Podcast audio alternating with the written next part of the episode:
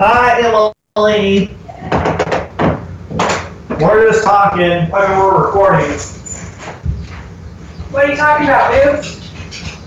So, talking about LeBron to LA. So boobs, titties and asses? Are you, are you talking about titties and asses? Tim and Tom. What are you eating? These are Airhead soft filled bites. I puke every single time I have an airhead. Well, this is like a it's like a chewy center. and It's like slightly sour. It's like a it's not an Airhead, it's, but it's like an Airhead branded candy. Yeah, they're better than the standard Airhead. The standard Airhead, it, man, I can get one or two of them maybe, but not too much. They're they're odd. They always make me puke. They make you puke, huh? Airheads make you puke. Every single time. I like even if I'm, you know, full belly, empty belly, uh, in the middle of a meal, whatever. Bleh! Every single time. That's crazy. Airheads. I wouldn't have guessed. And I, and, yeah, and I don't like dislike the taste. Like it's not like a oh this is crap. Like you know I hate pickles. It's not like a pickle thing where it's like the texture is making me freak out. Oh my god, now I'm gonna gag. Bleh, bleh, right? It's Yeah. just oh man, that's in my stomach. Guess what? Nah, nothing should be in my stomach now. You got like, is there any other candies like that where like it, everybody seems to love it, but you're like, that's disgusting. I can't. Candy, Baby Ruths. I don't like. Yeah. I never did like want that. to like it. Well, I want to like it because of the name, right? So being a baseball fan, being a Yankees fan, Mm. Yeah. you're like, of course, I should eat this. This is so much fun. Right. And then I eat it and I go, this should be in a garbage Yeah. right now. This is horrible. I don't like any of it. So, uh, Baby Ruths are one, but typically, I am a sucker for chocolate. So all of the chocolate I eat. Obviously, Mm-hmm. love you know the chocolate. Reese's the Reese's peanut butter cups, right? That's number one. Then Snickers, which that's a protein bar. I don't care what you say. That's a protein bar. There's like It really has is. like yeah, I get what you're a saying. third of the sugar, whatever. I Mhm. don't. It's a protein bar. Um, It's got all that nougat and nuts and everything. Like that's a. yeah, it's all this. Oh, this is health. It legitimately, it it legitimately does f- like feel like it's a heavy candy bar, of Snickers, right? If you're like, man, I'm not gonna eat for the next three hours. Uh, all I got's this vending machine. I'm probably picking the Snickers, you know, because it's like you're saying, it's a it's a thick meal, man. Well, and it's uh, that's smart because remember uh, uh, when I was um, uh, snowed in at eight ten during Yeah. Christmas 2010. That's what I had. Snickers. huh? I had seven dollars in ones, and so I just got four Snickers over the course of Hmm. What year was this? two and a half days. 2010? So yeah, because they didn't have the they didn't have the cards then, Nope. and cards. I mean, we had cards, but yeah, I mean, That like it, for like the rare one. Yeah. I don't even know. I mean, I think they were so frequent, but yeah, you didn't expect vending machines to have that yet. That was like later, like, I don't know, 13, 14 maybe even, I think. Um, and so, yeah, that's odd that, but that's still recent enough to not have much or any cash on you. You know what I mean? Mm-hmm. Yeah, Like, I so was that's, lucky. yeah.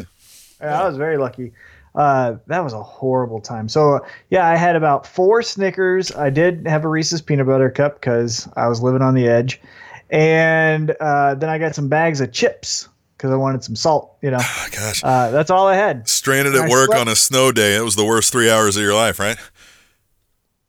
No, I was snowed in on Christmas Eve, Christmas, and then I didn't go home until uh, the night of the 26th. That's crazy, man. That's so much, and that's here. I mean, for Yeah. anybody who's not in the know, that's uh, where 810. You say that's um, what one nineteenth maybe, and, and it's on Blue Ridge or something like that, or what? Not Blue Ridge, but um, what do they call that?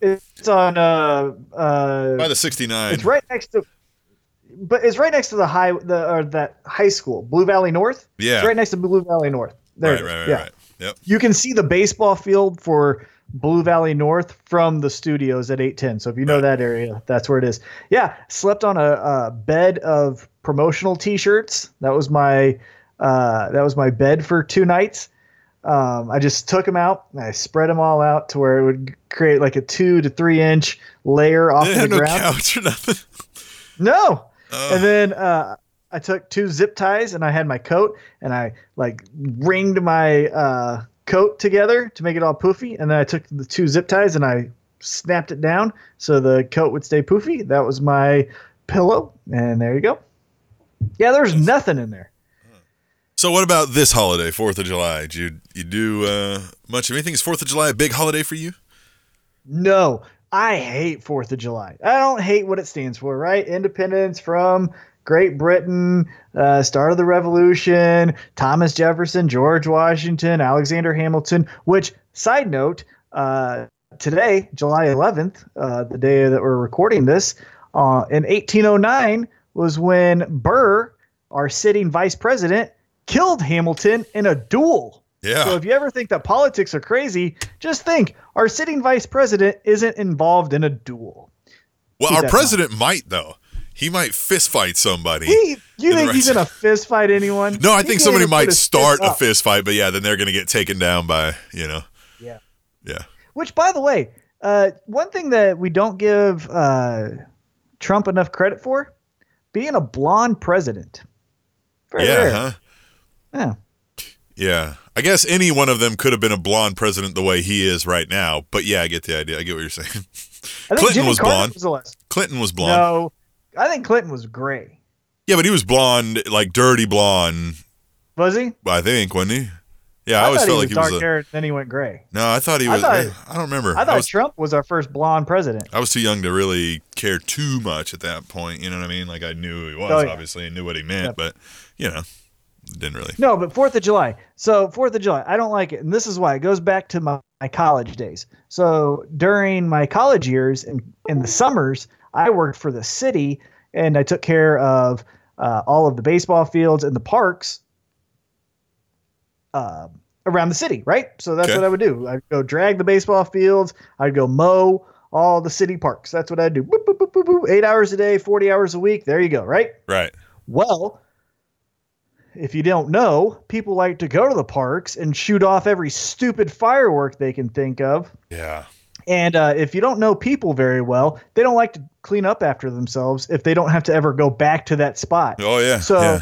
so they would just blah, blah, blah, right, all of that stuff, uh, and then the next day, for about the next three days, actually, six hours a day, I'd have to pick up all of those stupid fireworks Mm, Yeah. Did it- Yeah.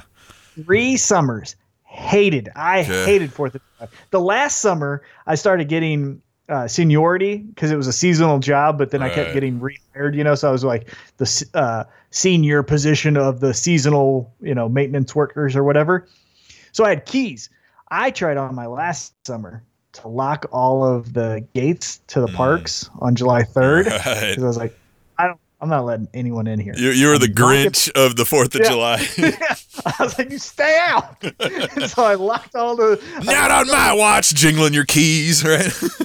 Yeah. Think I'm gonna pick up a firecracker? I'll put my firecracker of my foot up your ass. no fun will be had on this Fourth. Yeah, huh? You go celebrate it with a hot dog at your own house. uh, but unfortunately, my supervisor did a last little run through, called me up and said, "Hey, what are you doing?"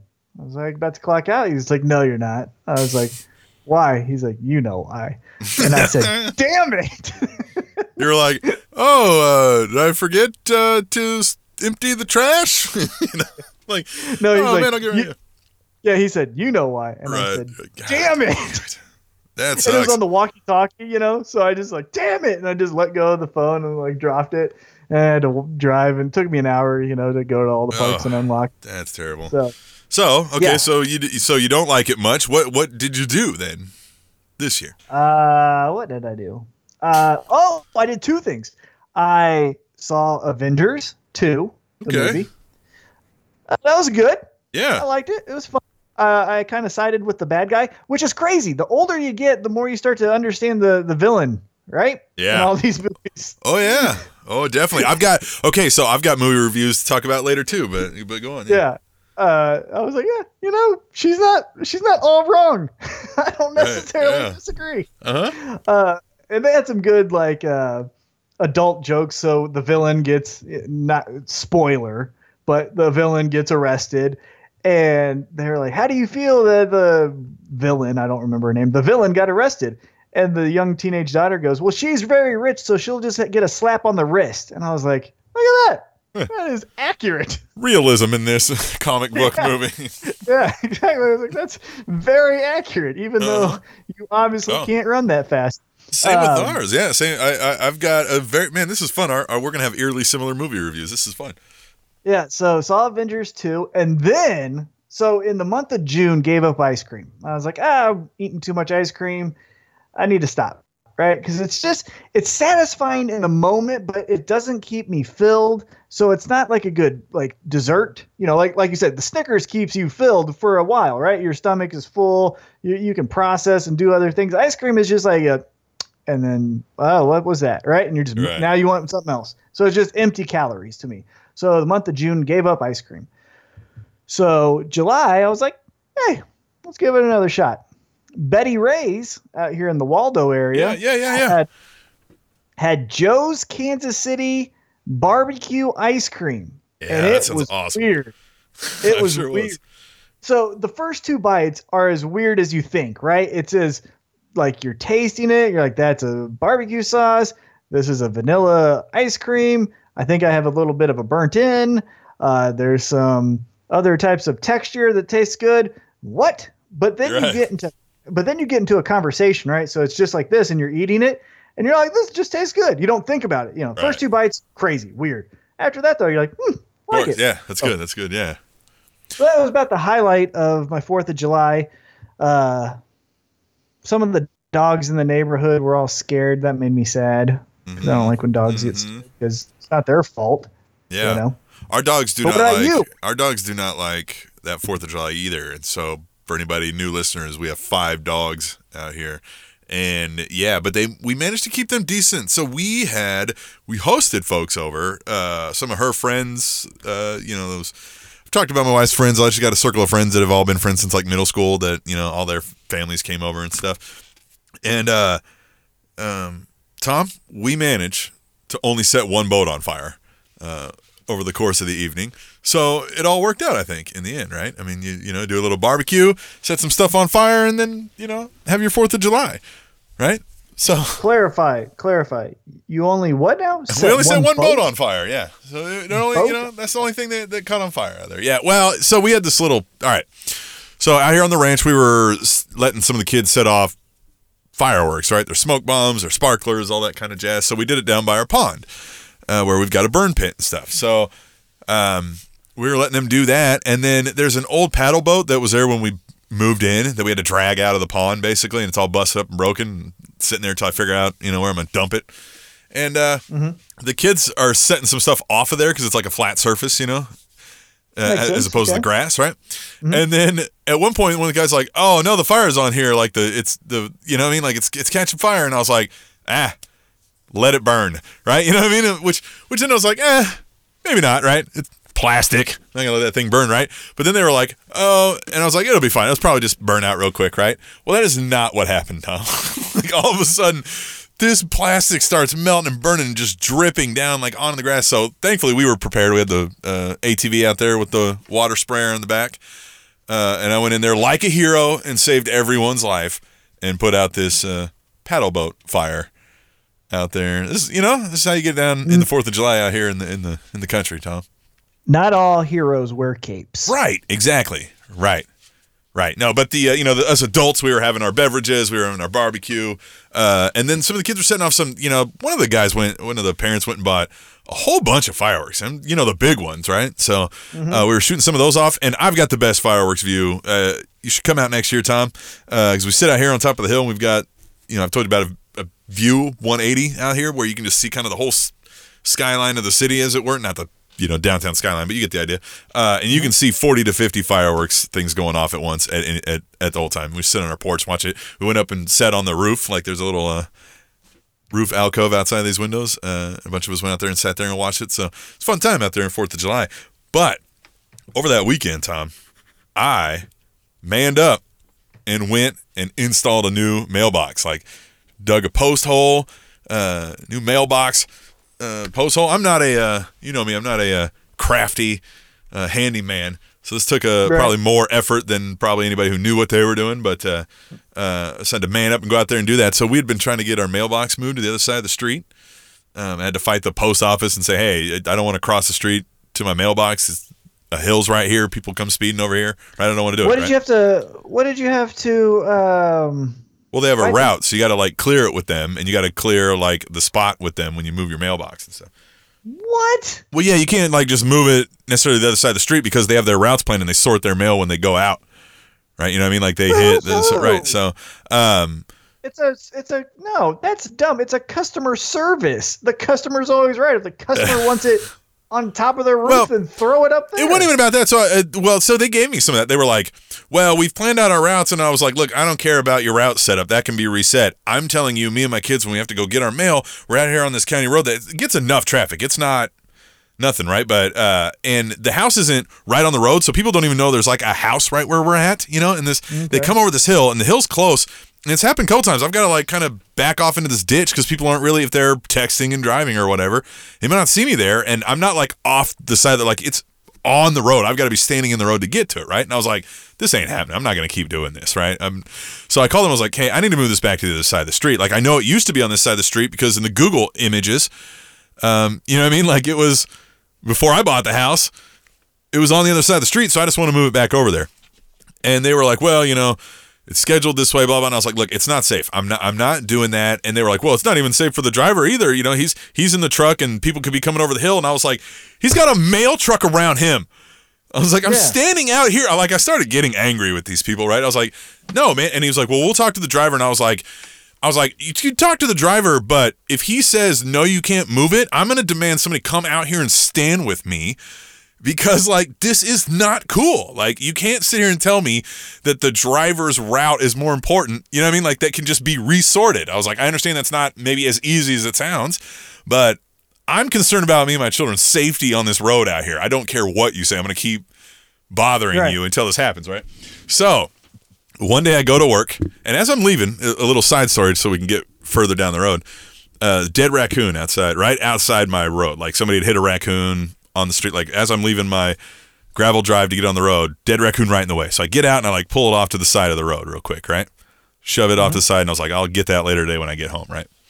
I get home uh, after work, right? Long, hard day of work, right? Doing you know hard, hard work and stuff that I do, and um, uh, get back and the I checked the mail again. It's on the other side of the road, and the mail carrier had put one of those like little notes, like you missed a package or something in there, right?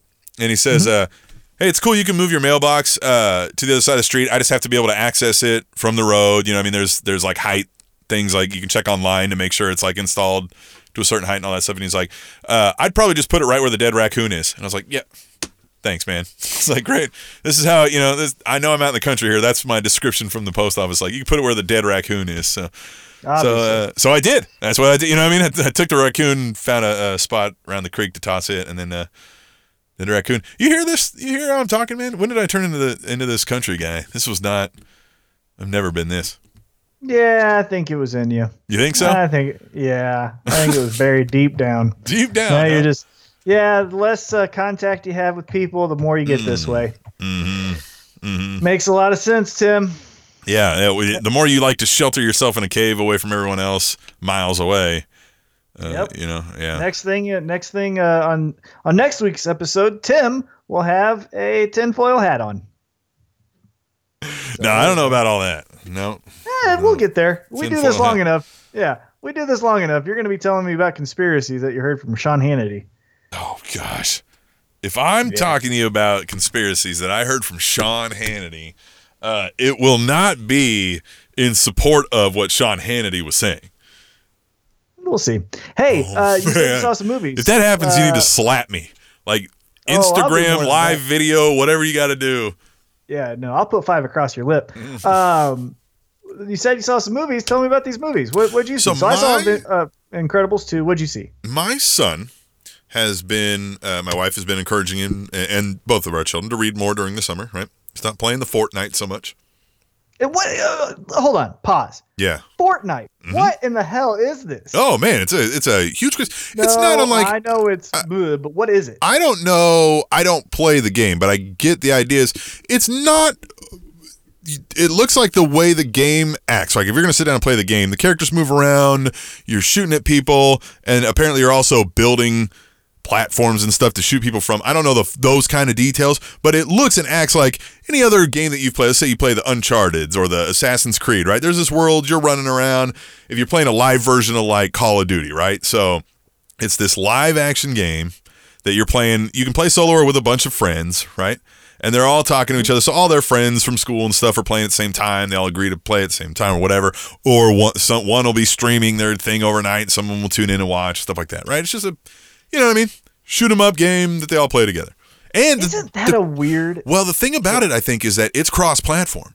Anybody can play at the same time in the same game. That's like, from what I understand, I could be wrong. Somebody let us know. But Xbox can play against PlayStation, and you can play it on your phone also in the same same setup, right? Like everybody can be playing in the same thing at the same time, regardless of their device or service or whatever, right? Yeah.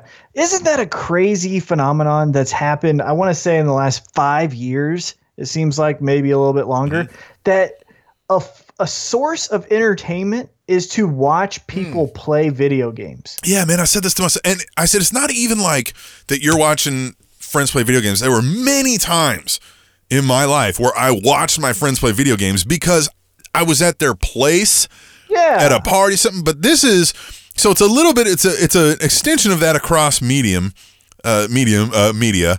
But you know, in the you know as the plural of medium, right? Um, but um, it yeah, I, I said that to him. I was like, it's like it's not like that situation. It's more like you're standing in a room with a whole bunch of other people watching somebody play. Like you came as an audience and you're standing behind them and, and they and they're talking, but they're never like actually addressing you. You can't ask them questions. You know what I mean? Like, but they can do some chat and stuff like that sometimes, and they can speak back and forth. I guess so. Yeah, I mean, it's yeah. I that one I don't get a whole lot, but I also don't not get what you know what I mean. Like the some of the draw. Two things. One, I would understand watching someone play a video game. If, for example, I, I've watched a couple YouTube videos where it was uh, guy or woman, I can't remember, sets world record for beating Tetris in under a minute Yeah. or whatever Well- that is, right? Wow, that's amazing. That's cool. And then I've also watched the videos where the guy plays Madden and there's a fumble at the one inch yard Yeah, line. right. The other guy grabs it, scores a touchdown. There's some trash talking between the two friends, but it's over the Madden video game. Okay, that's funny. But you're watching a guy play or a woman Right. play a video game in which you could play and they're not doing anything special. Yeah. That's the part Well, where I don't understand. If you're going to watch the I understand to a certain degree the the e sports revolution that's going Right. on. I've seen it on ESPN, right? So these like 5 on 5 They just signed a deal to show some of that stuff. Right, yeah, the Right. 2K where it's the best of the best 5 on 5 play an NBA 2K Sure. on a big giant screen. Okay, right? Cuz that's the best of the best. But if I'm watching Carl Right. Your buddy the Carl. Right. Well, no, it's just Carl Right. I don't know. That's weird. I can do this. I don't have to watch someone Yeah. else. I'll go do it. So It's my weird. son watches a bunch of YouTube videos of people that play, but these guys are like they have you know they're like famous gamers, they have millions of followers. Uh, you know what I mean? Like so, I, I but I still kind of don't get it. But I, it started happening when he was playing Minecraft. Uh, he was big into Minecraft at the time, and he says, uh, I I come in and he's playing it on his tablet, and he's got his computer going, and there's somebody playing the game uh, on the YouTube. And I was like, "Are you watching somebody play the game, but like a different version of the game that you're playing right here?" And he was like, "Yeah." And he's like, "I mean, this game's kind of it moves kind of slow, you know." He's like, "So I can kind of pay attention to that." And he's like, "And then I see what they're doing, and you know, it gives me some ideas, which I get in that game, I guess, because there's so much to that game where you're building and you're, you know, I mean, you may not know what you can do, right? Like, but watching somebody play Madden." You know what I mean? I never got that because I'm like, I know how to, I know everything about that. You're not going to show me to, how to do something that I can't do. Like uh, maybe like some of those shoot 'em up games, I, I've, I could understand watching like the, I cannot understand how to beat level 14. How the hell do you beat level 14? Right. And you finally Yeah, yeah, want yeah. to get, you know what I mean? I think there may have been a time where I did that, but yeah, I don't get it. So, so the wife tells the kids, all right, get up to Fortnite, right? Read more. He's been taking them to the library, getting books and everything. And my son was like, well, I don't know, you know, like, I, you know, like he just never knew really You know, he's like, I, I don't know what to pick because he had kind of reached the stage where he's done with the real kid books and stuff. He's 11 now, you know. So he was like, Oh, I don't, you know what I mean? It's a tough age. So my wife was like, well, and so she was like, what about blah blah blah? And she starts looking through stuff, and he, uh, they co- they come across the Hunger Games, right? And she was like, well, there's four of these books. She was like, hey, I tell you what, you finish these four books, uh, in the summer, and then we'll we'll watch all the videos. We'll do like a, a weekend, and we'll just you know we'll watch all four movies of them. And he was like, all right, cool. And he did that in like a month. He finished all the four books and loved them a lot. And so we like watched all the movies. We watched all four of the Hunger Games. We watched two back to back on one day and then two on the next day. Um, and I had no clue. Have you ever seen these movies at all? You know what the they're last about at all? one. Yeah, saw Yeah, do you know they're one. about like revolution and imperialism and Mm-hmm. you know, so I had no clue whatsoever. Really interesting plot and and uh and how it played out in characters. Uh odd odd setting, I felt like. You know what I mean? I was like, this is odd. Like I get it was supposed to be some kind of futuristic, you know, but I was just kind of like, eh, you know what I mean? Like so some of that was a little hard to overcome, a little bit of an uncanny valley there for me. But uh, but very interesting movies. Good, like it played out well. The actors were fun in it. Woody Harrelson plays so many different roles for being such a uniquely identifiable individual. You know what I mean? Like, Mm-hmm. yeah, like- for having that face. Yeah. He can play a lot of roles. yeah, he's played great. so many different characters and well, like always And- well. And he was the dumb one on Cheers. Who would have thought Yes. the dumb one on Cheers would be this guy? Wait, he was the guy from White Men Can't Jump. You know what I mean? like you're like, oh man, like, yeah, yeah, pretty good. So yeah, I mean, I give the, all those a thumbs up. But yeah, very interesting. And so what we kept going was my wife was like, she was like, oh man, she was like, the districts are the rest of the world and America's the capital, huh? And I was like, yep. I was like, that's pretty much what there's. Yeah, I was like, yeah, yeah. That she was The like, only thing, I- yeah. my only my only criticism of the Hunger Games, and even those really good types of uh, franchises, is sometimes, and again, I only saw the last one, which I saw the last one, and uh, it would have been entertaining to see the other ones, but I got the whole gist from the last one. oh yeah, You yeah. They explain it well enough. Yeah. yeah is I just stop with a good story and maybe this is me but a good story doesn't have to be centered around a love story Right, you know what I i know it. there's there's more to a human than finding love now i'm not saying that's not the greatest thing right but Mhm. there is i mean go on to youtube and put in motivational video and all of these motivational videos are not circle Yeah. or are not uh, centered around finding your true love know- you know what I think they do that? passion within and things like that You know, I think they do that, and and it's a it's it's I'm sh- largely this will be for lazy reasons, right? Because it's easy, and uh, it it's a nice way to think about what's the challenge on different movies to invoke this. But that love story is an easy way to get the widest audience that can I Oh, yeah. widest Oh, yeah. audience that can Mhm. identify with something, right? Mhm. Yep, of course. Right, Oh, yeah, like course. every demographic, every person can Oh, and- and. I'm not. I'm not necessarily hating it. It's oh, sure, of course, right? Yeah, yeah. In whenever they came out, what 2015, 16, something like that. Mm-hmm. And in that year, you would hope that we could evolve to tell more meaningful stories. For example, one movie that has always stuck with me, and I actually met the guy at Central Missouri, who spoke on our campus, was uh, The Pursuit of Happyness. The Will Smith with his son. Yeah, Right? right, yeah, yeah. Just trying to be a better person, trying to overcome Yeah. the the limitations that he either set on himself or society set on him. Th- But that could be a little bit of Hunger Games. You know what I mean? Because Oh, yeah. obviously, like you said, the the capital is United States, Mhm. and you know the rest of the cities are the world.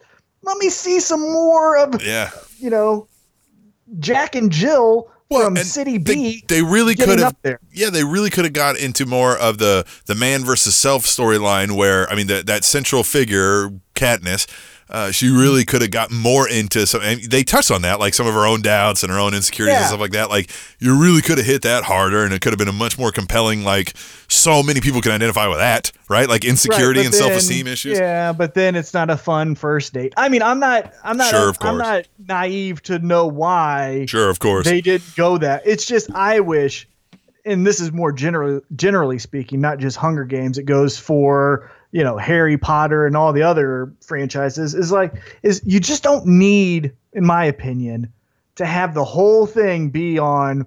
Will he get the girl or will she Mhm. end up with the guy? It can be more than that to me. What And I did like about that one, though, that particular love triangle story that they did was they did a really good job of making it really understandable as to be like, well, yeah, of course she likes both of these guys. You know what I mean? She was like, those people saved each other's lives, and then this guy she's known since like has been her best friend. Like, of course, like why nobody could blame her. You know what I mean? Like, like you know what I mean? It was like a well, what the fuck? Like, of course she would love both or feel have feelings. You know what I mean? Like, so that was interesting for me because I was like, I want to see how they play this out, right? Because yeah that would be confusing as hell. Like, you know what I mean? Like, because the societal standards say it's got to be this one person, right? Pick one. Right? I was like, this is fun. So that did kind of, it was, you know, it didn't turn me off. I, you know what I mean? Like, of the, you know. Now, oh, so you get more of that across every movie. So they hit that a little bit harder in like movie one and two, the the love story triangle part of it. Like it's a bigger part of those. So maybe that's why I think some of that because you didn't see those, right? Because they played that really well in the earlier movies. Who would have thought in a podcast in 2018 that you would get a Hunger Games review, huh? Mm-hmm. How about that? Right. We're wide ranging here. Well, just you know, so we talk about this a lot. Like uh, we we've always uh, brewed over that uh, we don't like comic book movies. We don't like the sci-fi. Right. We're just like it's it's not based. Uh, it's too far removed from reality for us usually. Right. We don't like superheroes because like I don't fly. Right. You're like it's it's too much yeah. for us to overcome. Right. Uh, this again not too terribly hard to right. You're just like, okay, well, if somebody decided to start sending people to this fight to the death thing and it's in a more futuristic thing, yeah, they just everybody's got to watch it, right? You know what I mean? Like, yeah, mm-hmm. that doesn't sound too far fetched, right? Like I could see that, I guess. So uh, the Hunger Games that was decent, but yeah, I mean, you know, we're son was into that and. Like you said, uh, just you know, we'll take some more chance. 2018, the year of the new idea, right? I was like, all right, well, we'll hey, watch these movies. So, are you reading anything? So, if your son is reading a book? Are you reading a book? I right I the last thing I just read was Rich Dad Poor Dad. I read the first 25 pages of that, uh, which is a like a a finance book, right? Like a personal finance book that was written a while back. Like a, like a Gordon Ramsay or not Gordon Ramsay. Yeah, Who's Dave Ramsey guy? kind of thing. Yeah, right. Dave Ramsey. Dave Ramsey kind of thing like that. Yeah. So this guy, the story of this guy. Now he, this guy tried to put his book out 20 years ago, and he had to self-publish it because nobody would buy into it. And then like all the things he was saying, like, hey, you shouldn't do this because it's bad. Hey, this is gonna hurt you. Uh, all happened in the major market crash. So then everybody was like, oh, they re put the book out and it became like a big thing. He's like, oh, this guy's super smart. And he was like, yeah right? And so I'm reading the updated version. He's basically like gloating about that in the beginning. You know what I mean? He was like, mm-hmm. so he kind of did some revisions, kind of hit on that, and then like was able to give more real world examples in this updated revision because of that. So his thing is he grew up with two dads, basically, not not like they were partners, but a divorce or something like that, or yeah. you know, I mean, I haven't, I haven't got too yeah. far deep in the story. I've only read the overview and the basics of what he's talking about yet. So he had two dads. One, he said they were both successful. One, one had uh, multiple college degrees, blah, blah, blah. One didn't. Uh, one had, you know, they both had very different outlooks on money, right? But they both had jobs and were considered successful at the time. He's like, but one died what I consider poor because he had bills left that, you know, the kids had to cover. And the one left $10 million to his, to his blah, blah, blah. And that's not the one who had the college degrees, right? Like, so he's discussing like in his life, hearing these different financial advices having to be like, well, what the hell is right? And having to figure out who was right and what setting and everything. And, basically he was like I, I learned pretty early on that i was going to start listening to the guy who didn't have the degrees because he seemed to know more what he's talking about and that's the guy who left 10 million right? So he gives all these kind of fun things. So i read that but i've also got to finish uh, the daniel bryan book uh, I've got that oh. set up oh. next so I can finish that because I'm about, I want to say a little over halfway. I'm 60% done with that. You've loaned me that book. So I, I, keep looking at it. I'm like, man, I need to get that back to Tom. Uh, and, and it's fun. Like, it's interesting because Daniel Bryan's great. And so uh, I've enjoyed the book up to that so far. But um, that's what I've started reading now. But I have not done enough reading myself. Like, they've been busy working around the house and stuff, man. Well, that makes sense. What about you? Uh, I'm reading Basketball and Other Things by Shea Serrano, nice. which was a book that was recommended by uh, the 44th President of the United States of America, Barack Obama. It is not an actual like book book in the traditional sense. There's pictures, there is illustrations. It is uh, comical. It is goofy. It is weird. But if you are a basketball fan, specifically from the 1980s, 1980 to today, this book is for you. Every chapter is different. It's weird. It's bizarre. The last chapter I read was a fictional scene where uh, Dwyane Wade was suing Allen Iverson for being the sixth most influential basketball player in the history of the game, and Bill Russell was the judge. Right. And it's just bizarre. And then he, but then he goes into serious topics like what NBA championship is the most important to the NBA history. He ranks that from one to 1980. He creates a uh, fictional basketball player, like a Frankenstein basketball player of the best attributes of everyone to make this one basketball player, but it's not in your traditional sense, right? He puts in there the Steph Curry three point shot, uh, the dunking abilities of Vince Carter, but then he puts like the on fight or the on court fight ability of Jerry Stackhouse Yeah, right. or the the hairline of Paul George. And so like he goes into so many weird different things. He's a big San Antonio Spurs fan, so he always gets a little sore spot when he talks about uh, for example, the Heat beating the Spurs uh, in the finals, things like that. Reading that, and then I also started on the other end of the spectrum. It's called Manhunt, and it is about the 20 or excuse me, the 12 days after uh, Booth shot and killed Lincoln, and that manhunt title ensued um, of trying to find him, and then basically the historical records, uh, word of mouth from people who knew Booth and where he was going and what he was saying.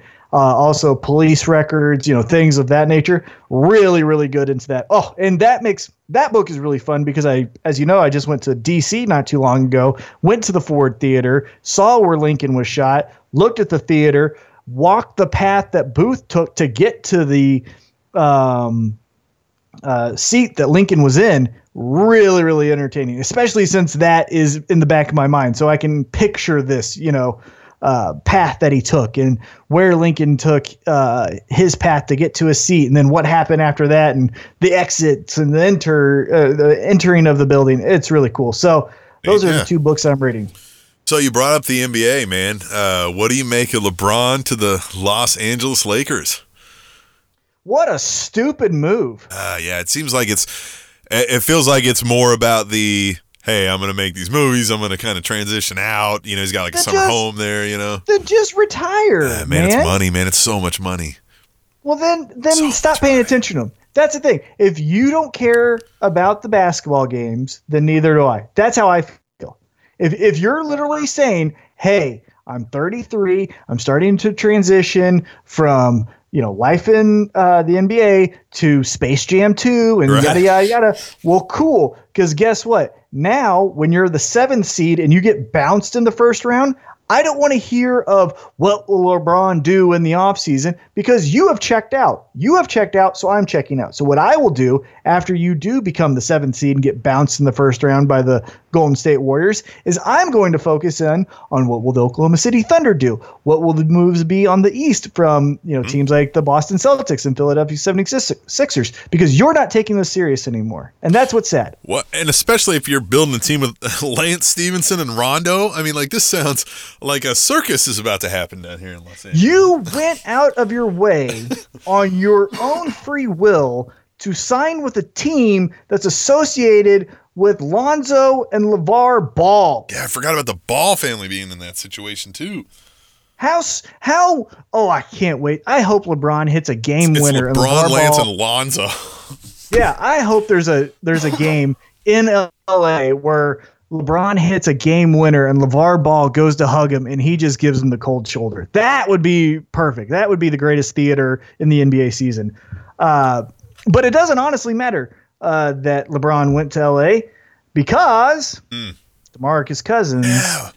went to Golden State for five million dollars. Here's the craziest thing about the financials of that deal is Kevin Durant restructured his um, contract for a new two-year contract, and the money they saved on taxes from the restructuring of the Kevin Durant deal is what paid for the DeMarcus Cousins deal. And DeMarcus Cousins, for anyone who's not an NBA fan, is arguably the second or third best power forward offensively, maybe top five defensively in the NBA. So now you have the greatest shooter of all time in Steph Curry, the greatest scorer, arguably, in Kevin Durant, a man who shoots threes as if they're going out of style and they're going to take away the line, Klay Thompson, who put up 27 points in one quarter, a perennial top two defensive player of the year, Draymond Green, and now DeMarcus Cousins, who I just told you about, as their starting five.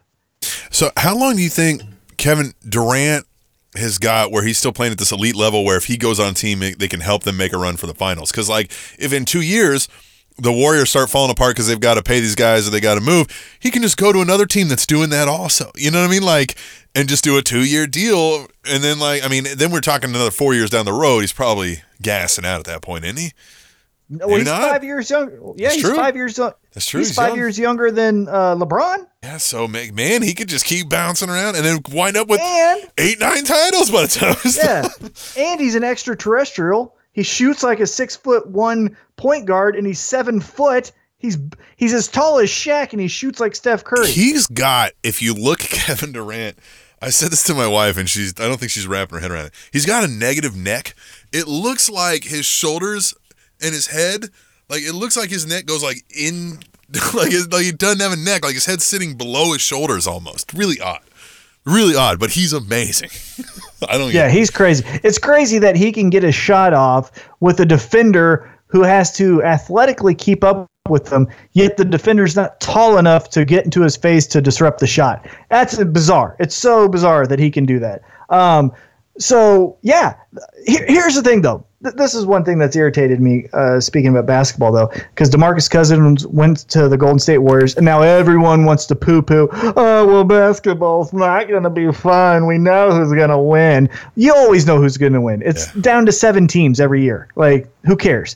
Um, so now we know who's going to win. It's still fun, but don't fault the Golden State Warriors for doing these moves. Right? Demarcus Cousins chose to take that cheap contract, and the idea of an organization is to make money and win games. Right. And guess what? They're making a lot of money and they're winning a lot of games. So, from an organizational standpoint, if they put out their financials and their revenue and all that, you would say that's the team that should be uh, winning all the championships. And then you look at the championships, you go, well, they're winning all the championships. Well, and here's what out. I think the NBA has figured out that other team, like the NFL, is struggling a little bit, I think, with is that the regular season, the NFL not less because there's less games involved, but like with the NBA, the regular season is much more niche of an audience than like the postseason is, right? Postseason is where they get that swell of mainstream fans who are going to catch like the finals and the conference finals and everything. So the whole like, well, we know who's going to win. Well, yeah, they want all the stars loaded there because that's their like big paydays. That's their WrestleManias. That's their Super Bowls, right? Like if, if you want to spread that talent out so that the regular season becomes more thing, well, you're only catering then to your your guaranteed small audience. Does that make sense? Right? You've got those mm-hmm. guys. You've got them. They don't. Right. Ca- you know what I mean? Like they've got them. So they don't care about that because Golden State's not. I mean, unless they go on another. Hey, we might break the record of wins in a season streak, which I, you know what I mean. That didn't happen this year, so I don't know that. You know, addition of Cousins is going to maybe push them to that. I don't know.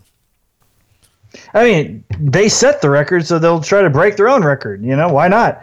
Uh, yeah, so I, I think you can't fault the Golden State Warriors as an organization, as a, or as a player, uh, because here here's the other thing too, where the Kevin Durant argument gets a little uh, aggravating for me to hear, is as a competitor, man, as a competitor, I could never lose to a team and then sign with that team. I can. I want to make my job way easier. Everyone wants to make their job way easier. So why would you not say, hey, I can make more money in a better market and then I can also win? All right, so the basketball, uh, let's move on from there. What about the soccer? The World Cup, we're down to to France and Croatia. You give a shit? You don't. We, we've talked about this. You're not the biggest soccer guy. Well, so I really want to like soccer. I've always tried to like soccer, right? Mm-hmm. Um, I think it's fascinating. Uh, I hate some of the rules, specifically offsides. I think it's the dumbest thing ever. Uh, I don't know how you can be a, uh, a, a person with self respect when you flop and cry like Neymar.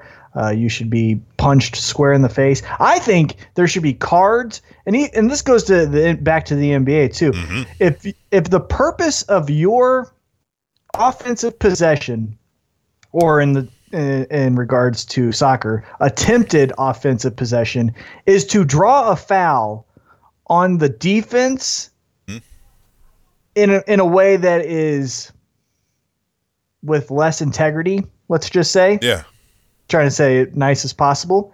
I think there should be a foul called on you for delay of game Mhm. because you are Yeah. just being a jerk. They they have there is some in soccer now where they can they can card them, uh, which uh, in so in the soccer you get that yellow card, you get another one, you're out, and you know I mean a red card you're out immediately. So like they can yellow card them if they're doing that, um, Right. but they don't. You know I don't think they do it enough. And uh, I I was listening to some people talk about they thought it would uh, soccer at some point should just do a. Oh, if you're hurt so long that you've got to stay down for X amount of time, then we're getting off the field and you're out for five minutes right? So Yeah. Mm-hmm. that stuff at the end of the game is going to go away, right? Like you can't come back on for Yeah. another five minutes, right? it's like, like- yeah, Now in football they do it because it's honestly most of the time a legitimate health concern. Right, right. But if you stop the the um, the play of action because of an injury, you have to sit out the next play. And that's Right. typical, right? So like if you are laying on the ground because of a high ankle sprain, you have to sit out one play. I think they should do something like that in soccer. But going to the World Cup. and I wouldn't even give them another man because they do it all the time in soccer where you're down a man, you're out five Yeah. minutes and then no sub.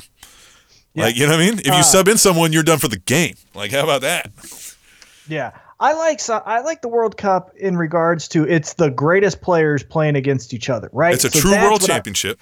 Right. That's what I. Well, I don't care about the, term world champion is so stupid, right? Dirk Nowitzki from Germany played for the Dallas Mavericks. That's pretty Right. Oh, but this is like I mean like all these countries there it's it's the actual countries against each other like guys will leave their their Oh, country yeah, to go play for yeah. you know what i mean like they take it like real serious around the world because um, in most of every other country it's the most popular sport well, it's the most popular sport because the world is broke and it's a poor man's game. That's why it's the world. It is it's not here though that's been the right. big issue you know here why? right Because we ain't broke as a country. We ain't broke, so we ain't Yeah, playing that game. right right? We got other resources. We can grab a football. We can go uh, ma- make a makeshift basketball goal. Uh, The, the, But- the reason it's the world sport is Right. because the world is broke. but reasons aside uh, you know what i mean like Yeah, it is what it reasons is right? It's the world. Yeah, it is the world sport. Right. Asterisks included. Uh, but I, I find it interesting, right? I like the the the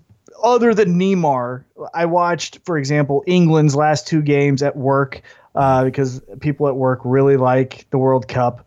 Um, and so I've been watching it, and I've found it interesting. It's been fun. It's been, you know, it's exhilarating Boy, when, when they it gets get to around the goal. when it gets to penalty kicks that gets real fun you know what i mean like real nail biting Oh, that oh that's yeah that as far as entertainment i love it if i was a competitor i'd hate it because it makes absolutely Oh, yeah. no sense Yeah. how to i understand it from an entertainment uh, aspect right so it's hey this is a lot of fun. High drama right? Is the goalie going to go the right way? Is the uh, guy kicking the ball going to make a goal? Oh stay tuned right? It's awesome. It's edge of your seat kind of theater. If I was a competitor, though, it makes absolutely no sense. And to equate that to a uh, baseball game, it would be as if instead of keep going extra innings, let's just say they go to 12. So they go nine innings, it's tied. And then they go to 12 innings. After the 12th inning, then they decide, you know what we're going to do? Whoever can throw it the fastest. It's like, that's not indicative of how this game is played. You know what I would almost do is I would do it almost like in the vein of college football's overtime. I would give each side here's your possession. You're going to start from the middle. Mm-hmm. And the moment it goes out or back through the middle, next team's turn on the other side. Right? And when both of those are done, if we still got a tie, we'll do another one, right? Until we've got a winner. keep going. Yeah. Right. Yeah. Uh, I love the penalty kicks for theater. I just don't think as a competition, it's the best way to represent what soccer is or football, whatever you want to call it. Right. Um, so yeah, but it's fun, right? I mean, it's fun. I like the. I'm- I get I'm where, and Bill Burr talked about this on his podcast, so he may have said may say it better than I did, but I'm going to borrow some of his thoughts on it. Is that he said he started getting the fanaticalness of some of these fans because it is that world sport, like you're saying. Like they grew up dreaming of if they thought they were going to be a soccer player, it was oh I'm going to be on the World Cup kicking that penalty kick to win the game, right? So they're into this and like. It's only every four years, and you're not guaranteed to make it every time, right? So, like, mm-hmm. if there's oh, yeah. a 70 year old man in the crowd who's never seen his team win a World Cup, he might be like, well, that's it. Like, you know what I mean? Like, Mm-hmm. I might not see this ever. So that's some fun of it. Like seeing that again for the theater, right? The the moments where the camera catches that is is compelling to some extent. And I've gotten more into soccer watching uh, my son play. Um, So I, you know what I mean. Like some of the Oh, the game flow is more interesting to watch now, you know, than I used to be. Yeah. yeah, trust me. I got FIFA 18 uh, Yeah. when I got my new PlayStation game, and so I love playing it as a video game because it's way faster. Yeah. It's the you know the court or excuse me the field is shrunk down, so it's more uh offensive friendly uh, Mm. but i yeah i start to look like oh I, here's where i would cross okay i would actually kick it back to the defender and then have the defender bring it up and then you know I, i've been watching it a little bit more with a, Yeah. a strategic eye because of the video game Yeah. uh, Hey, there's So, yeah, something I- to that. I to to go off of the of the World Cup. Then uh, there was a study that I'd seen recently that came out that talked about that. That uh, specifically with sports video games, that it was able to help young athletes improve their on-field, on-court athletic performance through that right there. Trying out some things strategically that maybe they wouldn't be so open to try uh, Yeah, in, like- in real life first and things like that. Yeah. Yeah, it's essentially vis- visualization, right? Yeah, so right, they it's a always tell you simulation. to, yeah, to visualize how you would win. So what video games does, uh, at least with sports, is saying, okay, you visualize that you would do it this way. Try it. Right. Oh, it didn't work out. Okay, so now you got to figure something else out. And so now you're going through all these simulations in your head. You're stimulating your competitive juices in your brain, which that isn't scientific, but you got Right. get what I'm saying. And then yeah, so then when you're actually doing it, you're relying on well, in the video game it works. So let's just try it here. Uh, there's actually been players in the NFL who have said that like wide receivers who have ran routes based off of what they did in Madden. Right. So of course, yeah, it makes total sense. So Man, I think brain Um, juices is a very scientific term. I think yeah, I, I think that's what should be uh, the title of this episode: Yeah, brain, juices. Yeah, I like that. Hey, so speaking of brain juices, let's go into my favorite story. And again, this is another sports one, but UFC 226 was this past weekend, and it featured. First off, sidebar before I get into um, what I'm going to talk about, which is Daniel Cormier, Brock Lesnar, the Daniel Cormier fight against Stipe Miocic. People are stupid. You're you're all stupid. You're just dumb. And, and and I don't I don't I don't like the public anymore. I love them, but I hate them. And this is why. Conor McGregor versus Floyd Mayweather a year ago today on 7-Eleven 2017 uh, started their press conference tour, right? Where they Right. went went to all these different places and people were like, "Oh my god, look at this. This is horrible. They're just talking all these four-letter words and they're just being so disgraceful." And it set almost all the pay-per-view records there ever has been. Right? Yeah, right, right.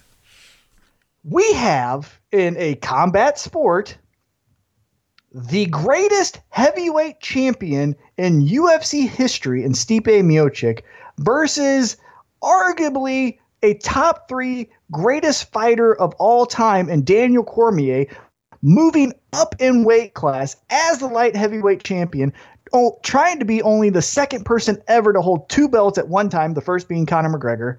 And you have this epic clash. They were nothing but respectful to each other. There were handshakes. Daniel Cormier called Stipe Miocic, who is a firefighter in his spare time, a hero. S- Stipe Miocic called Daniel Cormier and his Olympic uh, aspirations as a wrestler uh, patriotic. They shook hands. Everything was gentlemanly and to a T in what you want in sportsmanship. It didn't even get 500,000 buys. All right. So you general public whack offs, you jack wagons, here telling me till you're blue in the face how bad Conor McGregor and Floyd Mayweather is for society. And what I see is society likes that because numbers don't lie. And that pay per view did four times as much as the as the Cormier and Stipe Miocic fight, and that is bullcrap. Stop that with all these stupid opinion articles in the New York Times with "Oh my God, the world's going." blah, blah, blah." That, no, the world is going to hell apparently, and we're all loving it because we love the trash talk. You know, uh, uh, a man once said controversy creates cash. Yeah, but so does greatness. It should. Doesn't You know what I'm saying? it doesn't. There are you know what I'm saying? countless starving uh, people with amazing talent. Yeah. Oh, but this is this is mind-boggling how stupid the UFC is as a promoter that they have all of these resources.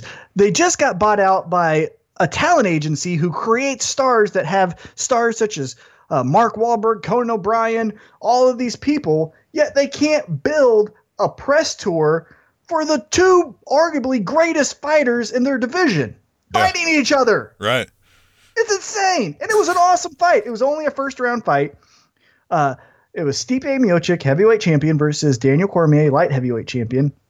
Stipe Miocic uh, kind of dictated the pace of the fight. Um, he was the bigger man. He kind of wanted to go where he, he took the fight where he wanted it to go. However, Daniel Cormier, very skilled, baited him in an underhook. And Daniel Cormier, Olympic, you know, level wrestler, when he Uh-huh. gets into an underhook, he gives you a choice. You can either go over the uh, underhook and then you're going to go for a ride and he's going to double leg you into Texas, or you can dig underneath the underhook and then he's going to do what he did to Stipe, and that is throw a big right hand because your hands are down and knock you out. It was incredible. It was such like science. It was, you know, they say the sweet science of boxing. Yeah, okay. But the sweet science in MMA is impeccable in my opinion. It was just art what he did to Stipe. It was incredible. And again, Stipe, greatest heavyweight champion so, so far in UFC history. So that fight should be getting all the press, but it doesn't. You know It why? don't. Because we had a silverback gorilla get called out, and he decided to throw his bananas into the fourth row and then crawl, monkey crawl his way into the ring with his suit that was tucked into his cowboy boots. That's a real thing he did Yeah. because you never know when the mud might get on the the flaps of your pants there. Yeah, So you got to tuck it into your cowboy boots, you dork.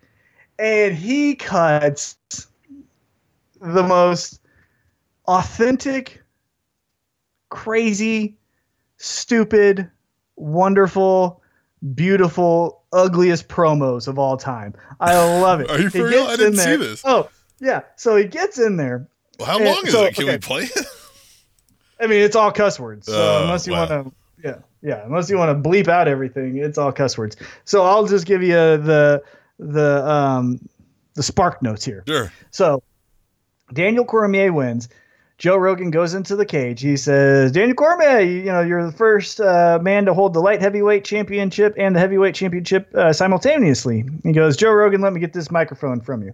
Which right there is crazy because Joe Rogan never gives up his microphone for anyone. Because if a fighter's just running around with a live mic, Yeah. chaos can ensue. Right, of course. it did here. Of course.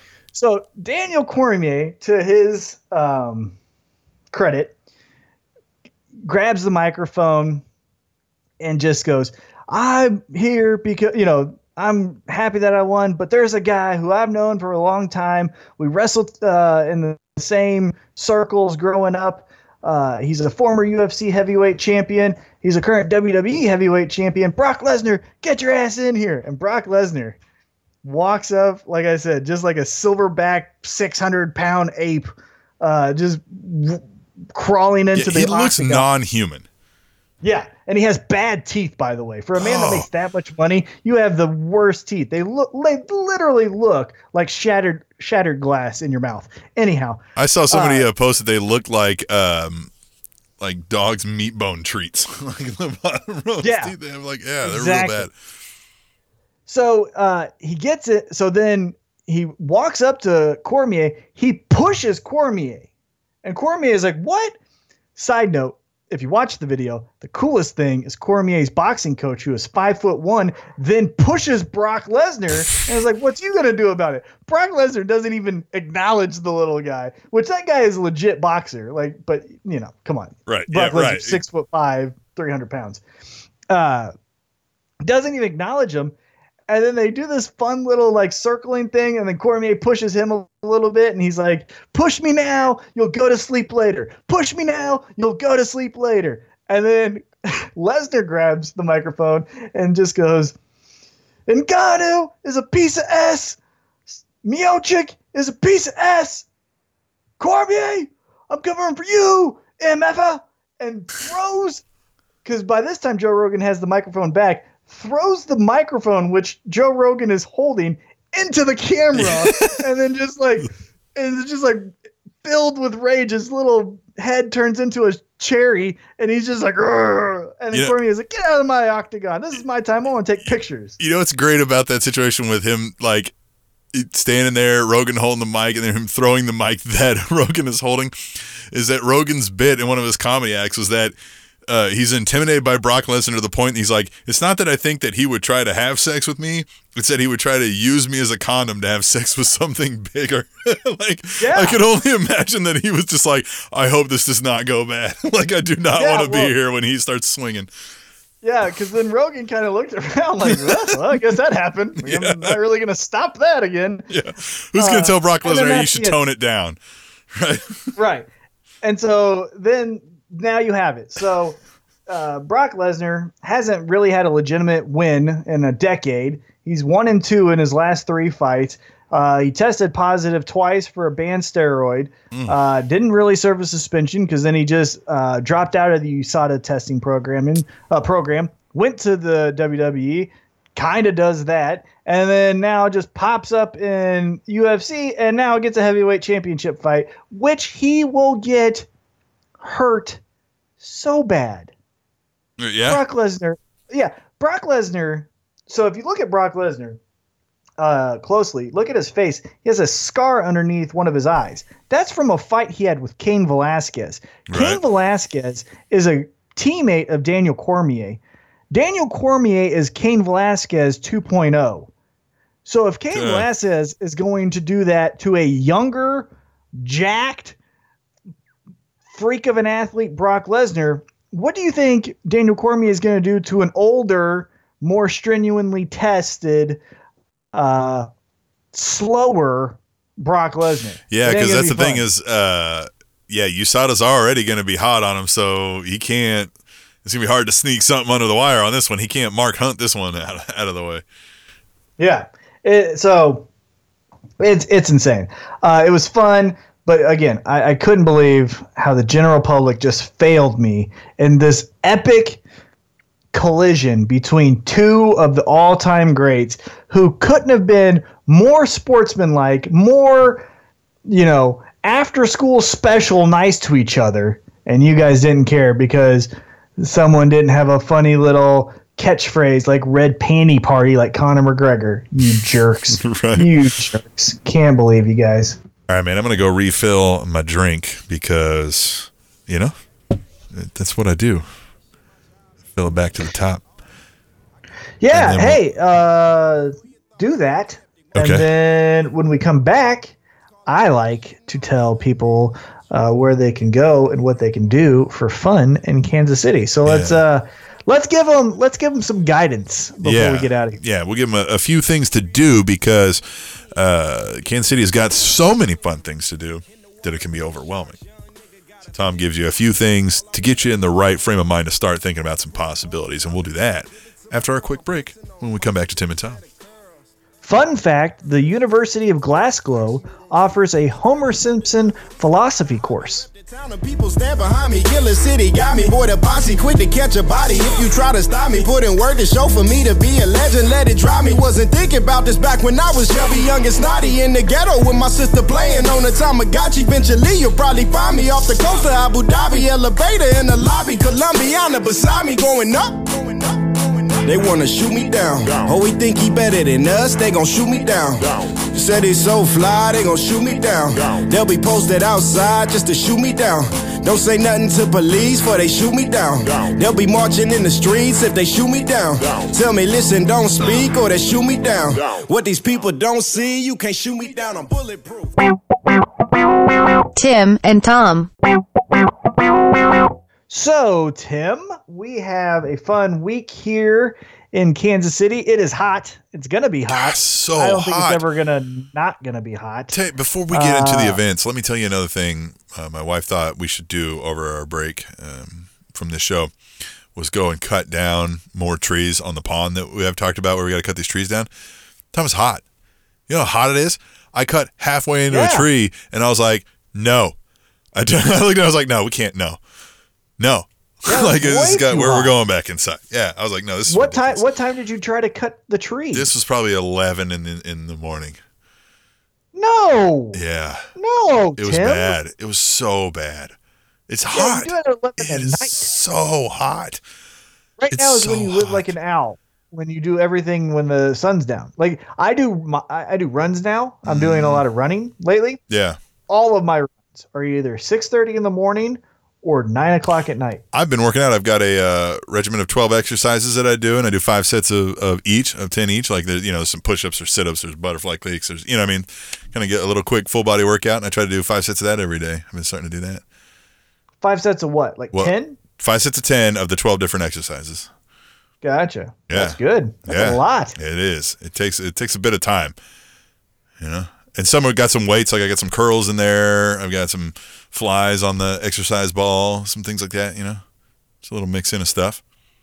I like it. My, my workout today was a 60, it was four time, 60 calorie bike ride, and then 60 uh, clean and jerks. Nice. It was hard. Yeah. It was hard. Yeah. And it was a one on one. So that meant the coach was just watching me. So when you get in those group classes, it's good because, yeah, they're still to correct you, you know? Yeah. But it's not every single time. So you can kind of get away with a couple. Like, I'm tired. I'm to, I'm to, I might be leaning a little bit over the bar than I should, right? But when it's a one on one, it's every time he's like, get your legs Oh, back. I'm like, it hurts. You know Yeah, how hard that's- that bike ride was? I am very hard on myself when I'm doing things about trying to maintain form because I mean you're supposed to, you know, I mean you got to. But like I've been doing weighted lunges and weighted squat, like where I'm holding just bar dumbbells, you know, whatever. Uh, and they're not insane weights or anything, but the lunges and the squats with those things really just, I mean, my legs the next day are just jello. I can barely walk. Oh, but yeah. That's how, Oh, yeah. hey man, trying to get buff. So, all right, outside of getting buff, what is some cool stuff I can go do now that I'm going to look buff and go impress people at? Yeah. So I'm going to give you all things to do indoors. Okay, good. Right. Because- good. Yeah, because it's hot. Too hot. It's hot. Yeah, it's so hot. That was the original genesis of that comment. Right. It's hot. Hot. Uh, do things inside. Because we got so, brain juices and we need to keep them cool inside. Yeah. If you don't want to lose your brain juices from the sun rays, you stay indoors. Yeah. Who's got the tinfoil hat now? Hey, that's, Ooh, you like that not tinfoil. callback? That is You like that callback? All right. We're calling people back? Yes. Who are we calling back? Let's call back the, seventh- events. Let's call. The seventh caller? um, okay, let's get it going here. The first event that I have for you is going to be Saturday, July 14th at 7 o'clock at the Sprint Center. Uh, one of the most popular bands in the world, top 40 mainstay, Imagine Dragons. Take a number. I was lightning before the thunder. Thunder, thunder, thunder, thunder, thunder, thunder, thunder, thunder, thunder, thunder, thunder. Thunder, feel the thunder. Lightning and the thunder. I really like these. I was just saying to you, uh, I need to listen to more. I haven't. I've only heard the big hits on radio, but every time I listen, I'm like, I should listen to that band more. It's a nice mix. It's got a beat. It's got a groove. It rap Yeah. style lyrics, which I like, but it's also not your stand. It's not a rap song, right? I wouldn't call it that. It's not. It's not hoes and money, right? Like it's you know, which is fun. I like that music too. That's a large part of my musical listening repertoire. But this is. This is it- it's unique. It's it's very identifiable as Imagine Dragons. I like it. You were climbing Yes. in the nosebleeds. All right, what day are they coming again? They will be here July 14th at the Sprint Center. Uh, event starts at 7 o'clock. Um, they're really good. That song in particular, I always think if the uh, Oklahoma City Thunder just absolutely hate it though, because it's played, I think, at every home game. Thunder, Thunder. Oh, like we get yeah, it. For the Thunder, right. there's the Thunder. Yeah, I remember the Thunder, Royals Thunder, did that Thunder. with uh, the Royal The song, whatever that Royal Lorde. song- yeah, Lorde. I want to be Royals. We get it. We get Right, it. It's yeah. Royals. Get it? But yeah. isn't about. Okay. Great. All right, let's move on. So Tuesday, that's a Tuesday night. Now I said they were all going to be indoors. I lied uh, because I have low moral fiber. This is going to be at Starlight Theater. It starts at seven o'clock, which the sun's going down at that time, but Yeah. it's going to be awesome. Yeah, Okay, yeah. it's going to be awesome. July seventeenth, Tuesday night at seven o'clock, Starlight Theater. the Jukebox Heroes Tour presents Foreigner. Didn't know how to play it, but I knew for sure that one guitar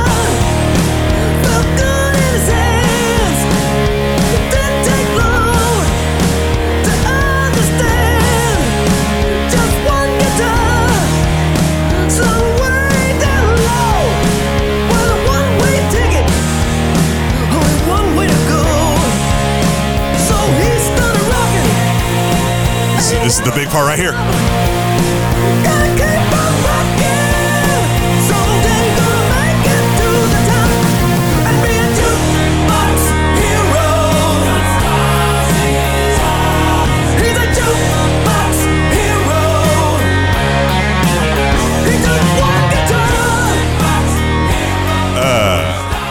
Definitely a fun song. And Foreigner's got many other hits, obviously, but uh, this is But going, here's a good fun callback. Going back to our Hunger Games review that we did in the uh, first part of the show, that's a great song because it's not about, you know, a, a girl. It's about wanting to be the rock star. You saw it. it it's in you. You want to be that. You want to grab the guitar. You want to rock it. Right. You know? Love it. Right, I don't know yes. why I made that noise, but uh, every show Howard should have a growl. you, right? Yeah, there's Yeah, every show, reference. sh- every podcast should have a growl. That's just a standard. Some sort of every- random guttural noise in every Yeah, uh, episode.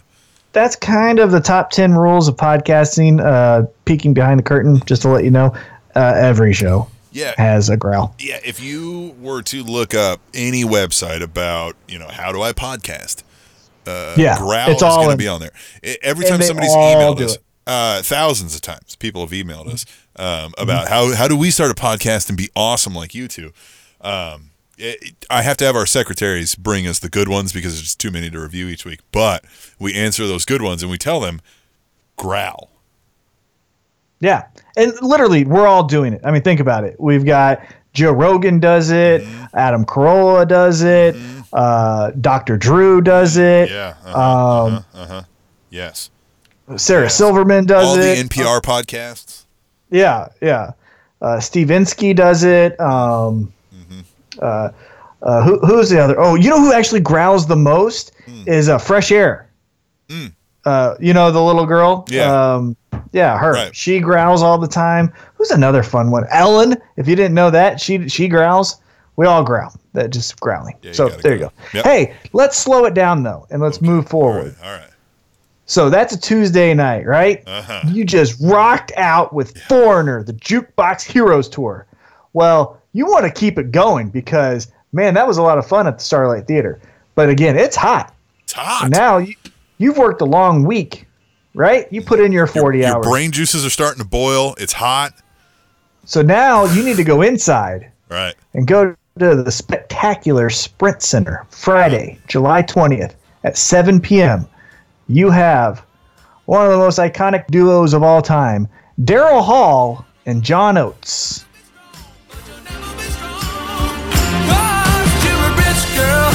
Rich girl. Cause you know it don't matter anyway. You can rely on the old man's money. You can rely on the old man's money. It's a bitch girl, and it's gone too far. Cause you know it don't matter anyway. Hall and Oates. Uh, I will never not think of the mustache every time I hear Hall Oates.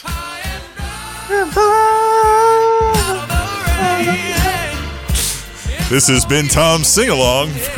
I love it. I love it. I always think of like, I think of every 80s guy, every 80s white guy getting dumped when I think of Hall and Oates. yeah. Hey, I wonder how wh- how many listeners a week would we get if our podcast was Tom sings along to the hits of Hall and Oates? Right? You just taking kinda- over. Right. And We're not even over. like karaoke, like you're just singing along to the YouTube playing of the song. Eh, Yeah. Bitch girl. Right. Yeah. And like not every part, like especially when you don't know the words and you're just mumbling, I think that would really go over well. It's a rich girl. Rich girl, rich girl, remix. Yeah, this there it is. Top of the charts. Tom the sings charts. along. That's the Tom name of along. our new podcast endeavor. Tom Yep. sings along. You know what? Uh, this might. I'm kind of. Hey, This might This is take off. money is. Yep. Uh, send them in, right? At Tim and Tom KC. Uh, who, what songs do you want to hear? Huh? Come on, give me the hit. Give me a hit. to your favorite hits. yes. That was a great show. All right, let's keep it going. Uh, so now you've got some great 80s tunes, right? Hall and Oates. Just blew your brain juices all around your brain. And, and now you need to reconfigure. Dripping out your ears at this point. Right. So now we got to reconfigure. But now we also got to get the juices flowing, right? It's good to see some primal activity. It's good to be in tune with your mammal uh, characteristics, right? Yeah. You're a mammal, Yeah. right? Right. Eat meat. We also fight. Right. So on July That's 21st, the only two Saturday- things I do besides podcasting. Yeah, It's eat, meat, and fight. I'm eating meat right now. Right. Yeah, And steak. growling. Arr! well, you can growl at this event. This is going to be a fun one, and I will be there. It's going to be Saturday, July 21st. Doors open at 6. Uh, you're looking about getting out of there around 11:30 if uh, my calculations are correct, and I like to keep a tight show. Uh, Invicta FC 30. Now, for those who are unfamiliar with Invicta FC, it is Invicta Fighting Championships. It's an all-female uh, organization, so it's all female fights. Uh, and it's been around for a while. This is going to be their 30th event here at the Scottish Rite Temple in Kansas City. Uh, for those who want the address, because uh, sometimes Scottish Rite Temple is hard to find, it's 1330 East Linwood Boulevard, Kansas City, Missouri, 64109. Uh huh. Yeah. I will uh, be backstage coordinator, so I will be making sure that all these fun. fights started on time. All of these fights uh, are are displayed in their correct manner. It's going to be on. Uh, if you're not in Kansas City and you're listening to this outside of the area, it will be on UFC Fight Pass, so you can tune in there. If if Uh, I can interject here too, when Tom he's the backstage coordinator, making sure like these things go off, I want to make this clear what Tom's doing. If, if you've ever watched a show, uh, like a reality show that follows a celebrity or something, and they've got their whatever they call them, their assistant, their manager, whatever, but the person that logistically does everything that that celebrity wants. That's what Tom kind of does for the owner of the fight promotion in these mm-hmm. places, right? They're sitting Yeah. there hobnobbing, you know, getting, you know, advertisers, whatever, doing they've got to do, right? Sitting in the crowd, talking to people.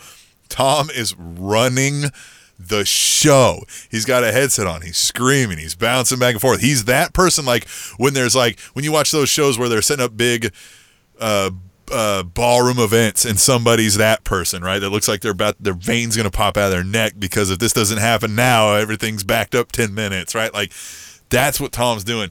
Uh, it's really fun. I've seen you do it in action, and it's it's a lot. And it's intense, and you wouldn't think about that when you're there watching an event like this, but I do now because of something like this.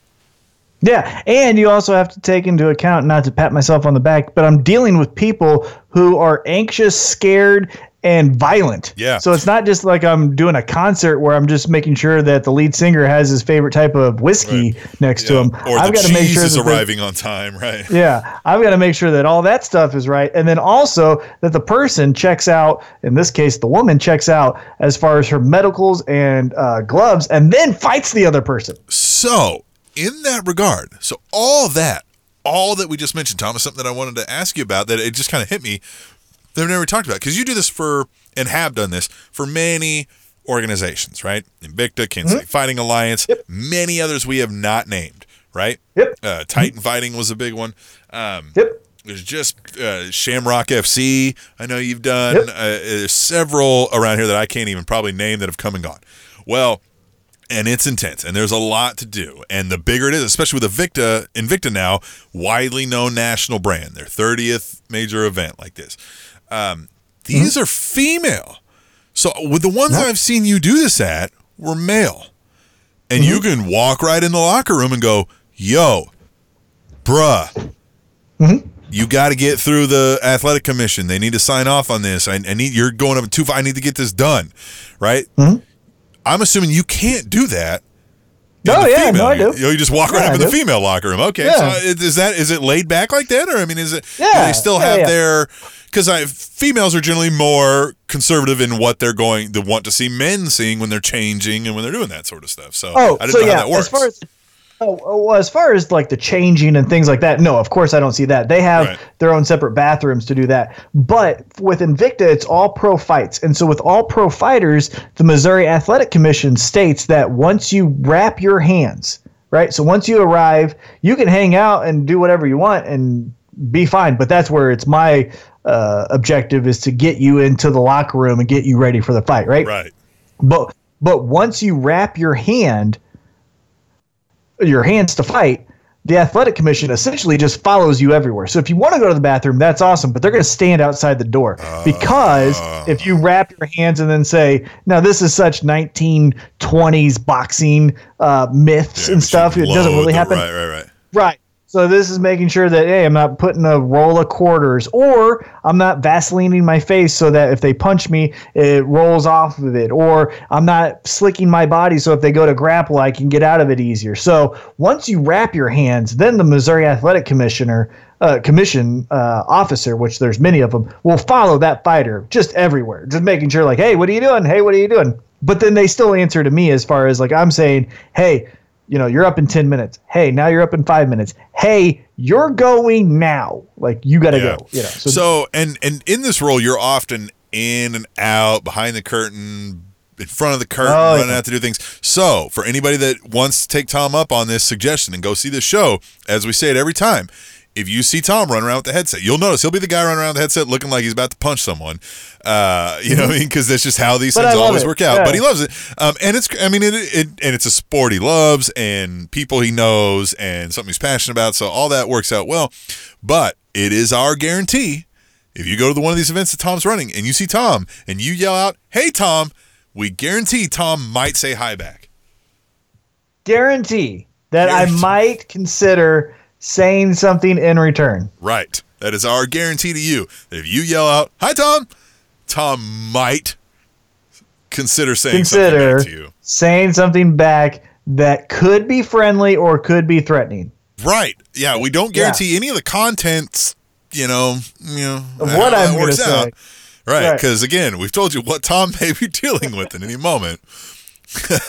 Actually, funny story. Uh, so one of my first early events, it was Titan 19.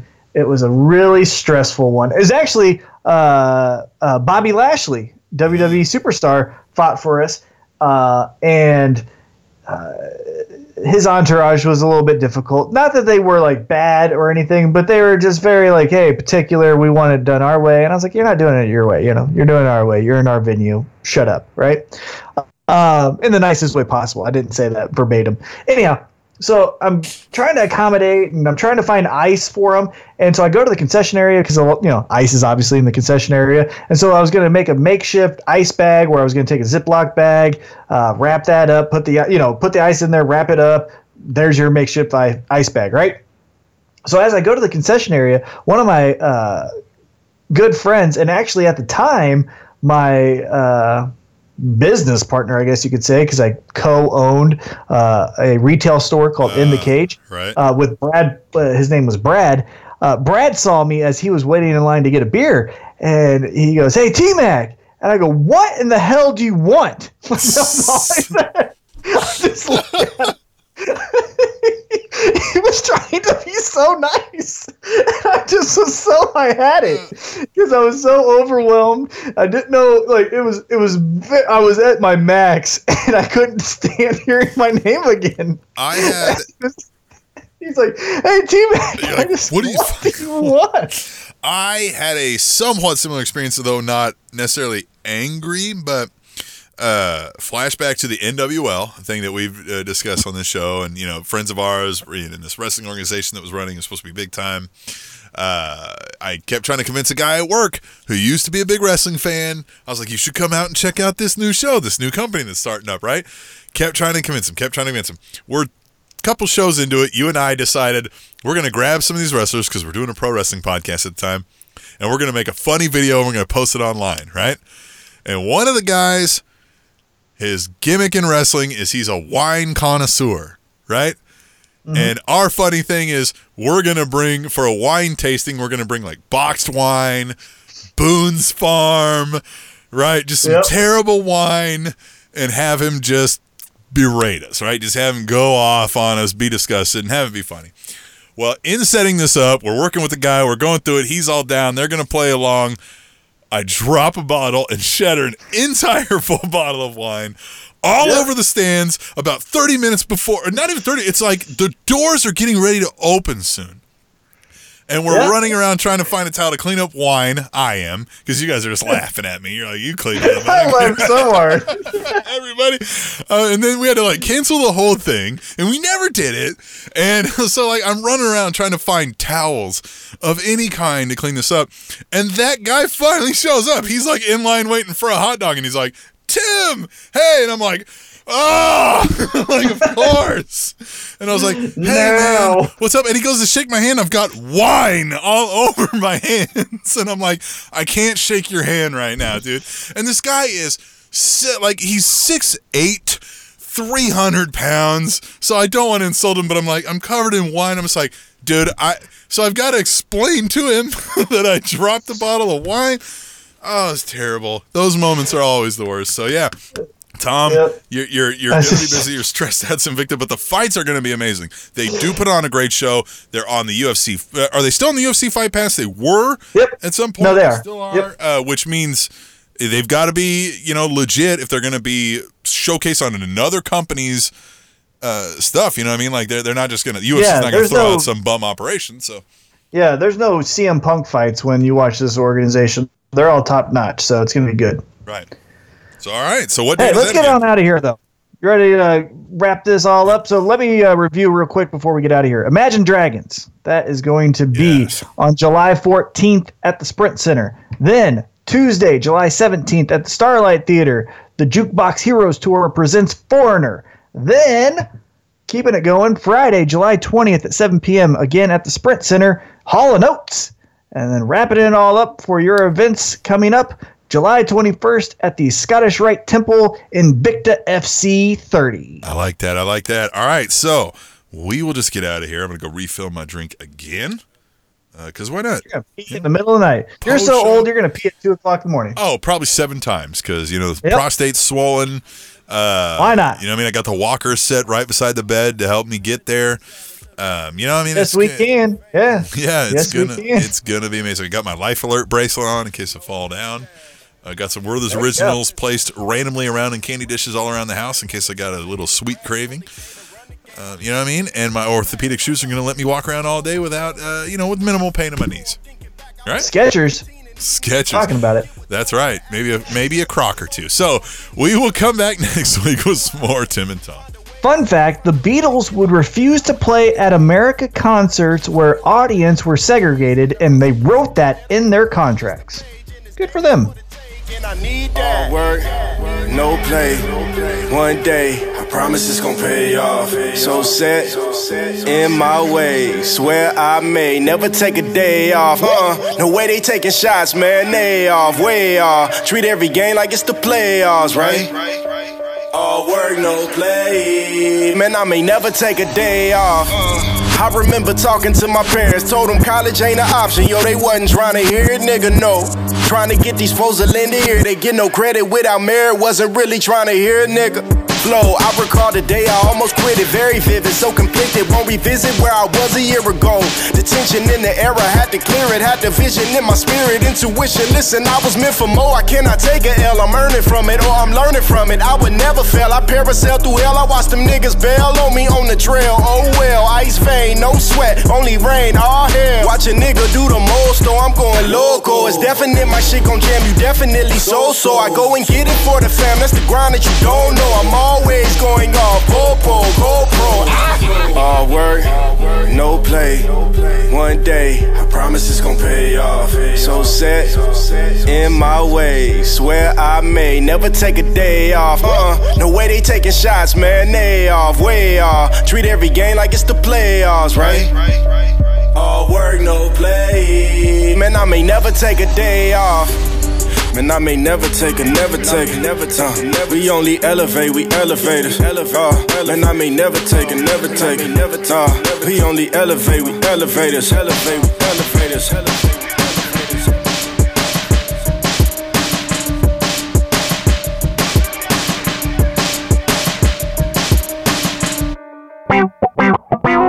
Tim and Tom.